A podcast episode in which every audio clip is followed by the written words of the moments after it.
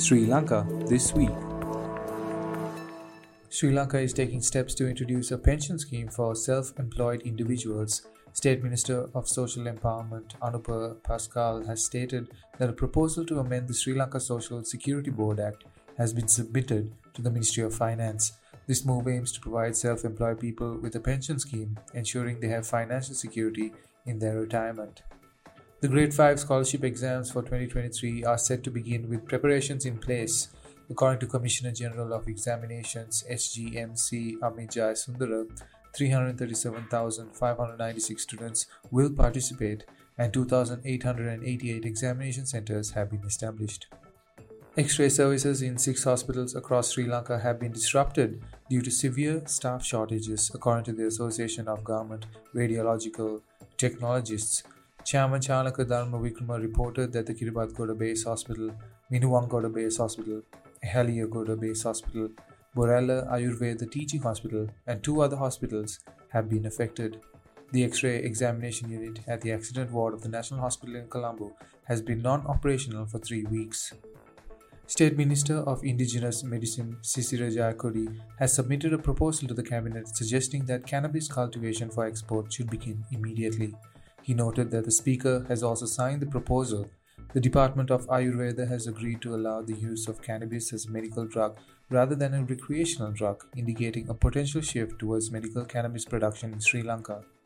Health officials in Sri Lanka are warning the public to take precautions against the spread of an eye disease.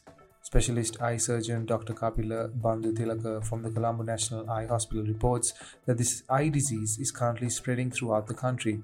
Symptoms include redness of the eyes, tearing, and swelling of the eyelids.